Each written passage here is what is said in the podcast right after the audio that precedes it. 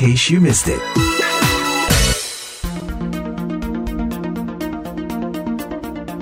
Halo, bertemu lagi dengan saya Made Yoni dalam In Case You Missed It, V O A Washington D C, program yang hadir setiap hari Jumat.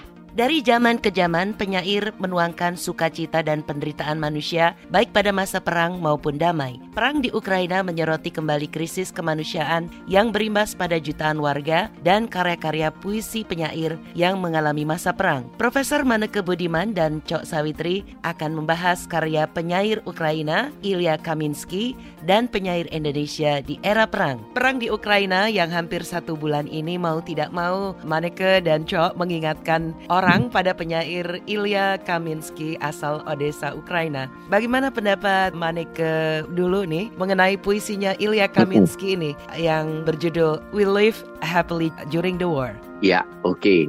Jadi pertama-tama supaya orang tidak salah paham, puisi itu tidak ditulis pada saat ini ketika perang Ukraina atau invasi Rusia terjadi. Dan dia menulis puisi itu di Amerika. Itu karena keluarganya kan berimigrasi ke Amerika tahun sembilan tiga. Jadi sebetulnya yang ada di dalam benaknya ketika menulis puisi ini adalah dia di dalam posisi di Amerika, melihat dunia di luar Amerika. Di mana ada perangan dan kekerasan di mana-mana, tetapi orang yang memosisikan diri di tempat itu meskipun merasa bersalah secara moral gitu, sehingga harus merasa ikut protes atau berteriak, tetapi tetap saja di dalam kenyataannya mereka hidup bergelimang uang jauh dari tempat terjadinya kekerasan itu, tidak ikut merasakan penderitaan, masih bisa duduk-duduk menikmati matahari terbenam, tidak terancam atau kekurangan apa-apa, dan itu menimbulkan suatu krisis moral ya, apakah kita ini benar nggak sih melakukan hal ini, sehingga kemudian kalaupun sampai lalu ada seruan atau teriakan menentang kekerasan atau perang, itu akhirnya hanya cuman sekedar pelepasan dari rasa bersalah karena tidak berada di sana dan tidak mengalami langsung dan masih bisa hidup dengan sangat normal, menikmati segala sesuatu. Jadi ada jurang antara concern, ya, keprihatinan dengan realitas dari mana dia memandang peristiwa yang terjadi gitu. Untuk Cok Sawitri sendiri, bagaimana Anda melihat puisi Ilya Kaminsky ini? Kalau saya ngelihat, manapun dia ditulis, dimanapun, eh, pada saat apapun, bahkan kita pembaca puisi di Indonesia dalam tradisi membaca-membaca puisi kisah perang, eh, misalnya Karawang Bekasi, Chairil Anwar misalnya, itu bisa berulang-ulang setiap hari perayaan ya. Kan bukan berarti ada jarak dengan kejadian yang sekarang misalnya. Puisi kawan kita ini yang mencermati tentang Ukraina meskipun mempunyai jarak dalam penulisannya.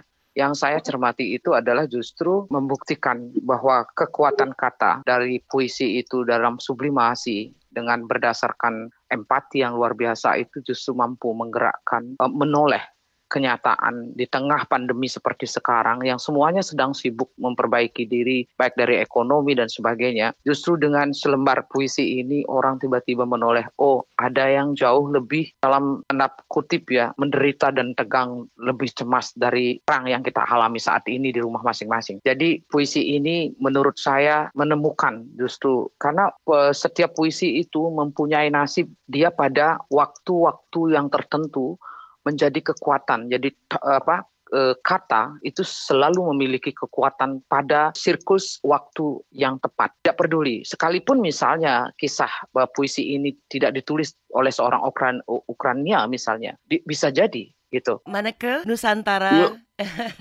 Lalu menjadi Indonesia pernah mengalami beberapa perang, dimulai dari kita tahu pendudukan Belanda, perang Diponegoro, lalu era Jepang ada perang gerilya dan Bandung Lautan Api pada tahun sembilan belas empat puluh enam. Selain Chairil Anwar, adakah penyair-penyair Nusantara Indonesia yang mengungkap masalah-masalah perang ini? Saya tahu kalau sesudah jauh setelah uh, zaman menjadi lebih normal itu Rendra juga uh, pernah menulis uh, suatu puisi di perang ya, atau puisi tentang militer ya. Ya saya nggak tahu berapa banyak pembaca yang eh, tahu bahwa ada puisinya dia yang berjudul Doa Seorang Serdadu Sebelum Berperang. Itu tahun enam puluhan dia tulis. Jadi berbeda periode dari Chairil Anwar ketika menulis. Itu dia menulis puisi perang itu minta izin kepada Tuhan di dalam doa ya. Jadi ini puisi ini frame-nya doa itu yeah. supaya diizinkan untuk membunuh, untuk menusukkan sangkur dan uh, senapan yang ada di tangannya itu. Nah, artinya apa? Artinya eh, tentara ini juga punya semacam dilema di dalam hatinya sendiri gitu. Dia tahu ini adalah suatu kekejaman, suatu kebiadaban, tapi dia harus melakukannya, dia harus membunuh lawannya. Dan untuk proses itu dia sampai minta ampun dan berdoa kepada Tuhannya. Jadi yang paling kental itu ironi sebetulnya. Hal yang sama dengan puisi yang We Live Happily During the War dari tadi Kaminsky gitu. Yang tadi saya katakan itu bukan kritik saya atas Kaminsky, itu isi uh, puisinya, ironinya ya si penulis puisi itu betapa dia merasa ya berdosa gitu loh, karena dia di tempat lain ada perang, dia berada di tempat yang apa penuh uh, segala-galanya tersedia dan damai. Jadi selalu di dalam puisi-puisi perang, termasuk di dalam Rendra, di dalam Chairil, juga lihat Kerawang Bekasi yang tadi disebut oleh Cok, itu yang paling kental itu ironi. Tidak ada yang, yang mengglorifikasi perang, tetapi juga tidak ada yang sebetul, sepenuhnya meratapi seolah-olah tidak berdaya gitu. Tetapi bagaimana seorang manusia itu ketika berada di dalam situasi perang, apa yang harus, keputusan apa yang dia harus ambil sebagai seorang manusia. Manneke, terima kasih. Kembali ke Cok Sawitri. Di Bali ada puputan Margerane. Juga terjadi pada pada tahun yang hampir sama dengan Bandung, Lautan Api, dan Perang Gerilya. Apakah penyair Bali ada juga yang menggambarkan peristiwa puputan Margerane ini? Puputan yang paling heroik itu justru puputan Badung. Jadi Cokorde Manduk di Dirane misalnya itu membuat kakawin loh. Itu uh, uh, puitika yang luar biasa. Di dalamnya itu digambarkan bagaimana heroiknya melepas adegan melepas ketika mereka melakukan apa adegan bunuh diri itu, pesannya kepada putrinya dan sebagainya. Kalau di Bali tradisi menuliskan perang itu itu selalu ada nama istilah tradisi untuk apa merayakan ke, kemenangan dari peperangan itu tidak hanya kepada diri Sadripu itu, tetapi juga adalah memahami tentang sebuah siklus yang namanya merayakan kematian itu dengan terhormat ketika perang itu, sehingga jangan takut ketika memasuki perang itu.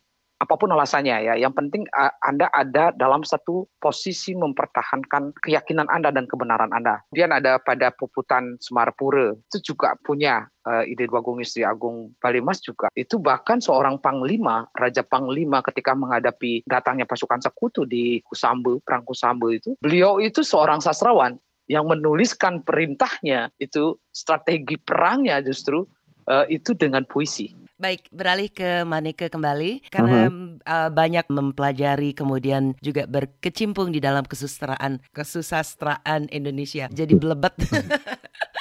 uh, bagaimana baca puisi? Iya, bagaimana perkembangan puisi di Indonesia sekarang ini, Manneke?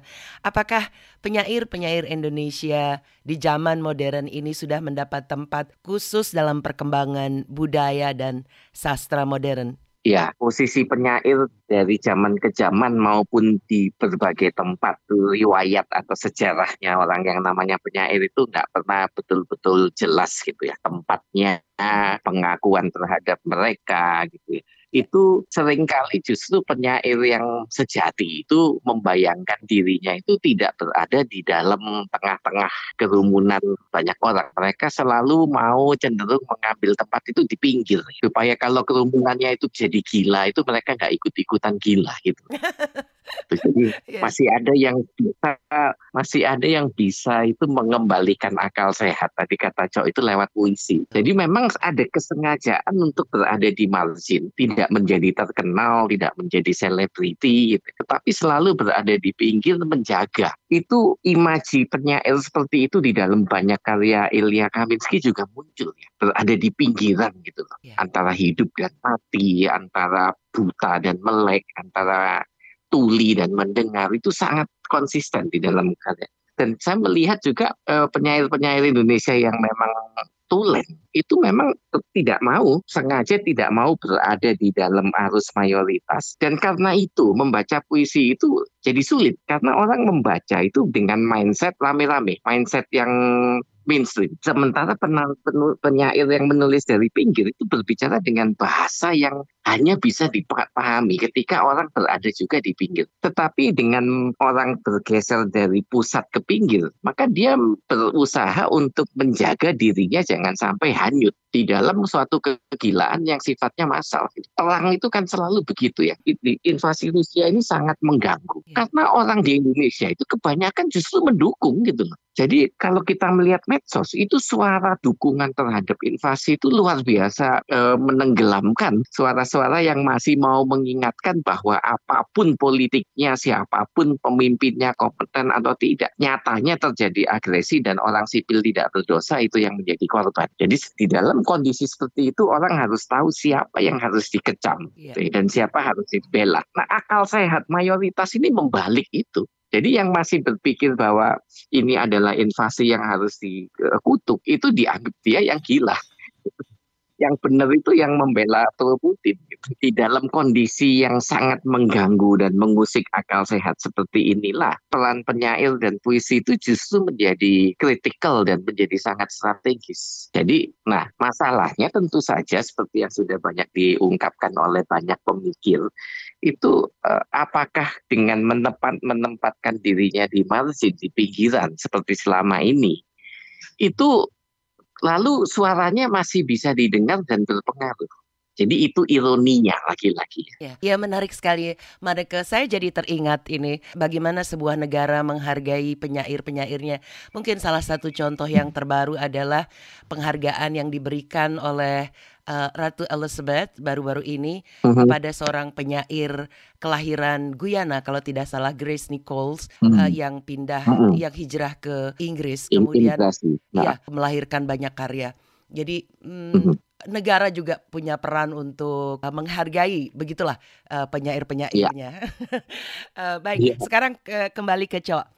Apa yang harus dikembangkan agar Indonesia melahirkan penyair-penyair besar yang karya-karyanya bisa berdampak luas? Sebenarnya penyair itu tidak bermimpi berdampak luas, tapi pesan itu sampai menggugah itu untuk lingkungan sekitarnya. Strateginya ya kalau sekarang karena dalam dunia virtual itu ya dia harus membangun jembatan dengan penerjemahan, kemudian membangun uh, kanal wacana sendiri bersama komunitasnya, bersama para teman-teman penyair. Karena uh, di, di Indonesia sendiri itu kan kritikus terhadap sastra misalnya itu kan sedikit sekali perannya. Terus kemudian perhatian negara juga sedikit gitu. Nah kalau dia ingin gema suaranya lebih bagus lagi kan nggak semua seberuntung karyanya teman kita dari Ukraina ini menemukan timingnya. Nah jadi dia harus mencari Bali itu tradisi pengawi, penulis uh, itu tuh memang harus berjarak dengan kekuasaan, harus berjarak juga dengan pas segala kepentingan. Puisi itu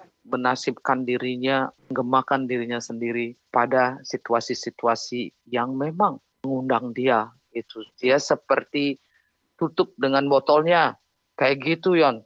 Jadi nggak nggak bisa uh, kita mengharapkan oke okay, dengan strategi ini sebagai produk kemudian kita kenalkan. Nah, di wiku itu, wiku sastra itu. Kalau kawi sastra itu di Bali itu tuh gak dia dalam konteks mencangkau itu. Gak. Di dalamnya itu ada langu dan kelanguan. Langu itu keindahan, kelanguan itu itu kehanyutan. Masuk dia ke ke energi yang berpedar-pedar itu. Terima kasih banyak, Cok. Manneke, terima kasih banyak bincang-bincangnya. Sama-sama. Kapan Yoni? Ya. Cok. Terima kasih Pak Manneke, terima okay. kasih Yoni. Demikian In Case You Missed It, V O A Washington D C bersama Profesor Manneke Budiman dan Cok Sawitri mengenai puisi-puisi karya penyair Ukraina Ilya Kaminsky dan penyair Indonesia. Program ini juga bisa disimak melalui podcast kesayangan Anda. Saya Made Yoni undur diri, sampai jumpa dalam topik menarik lainnya. Bye. The Voice of America.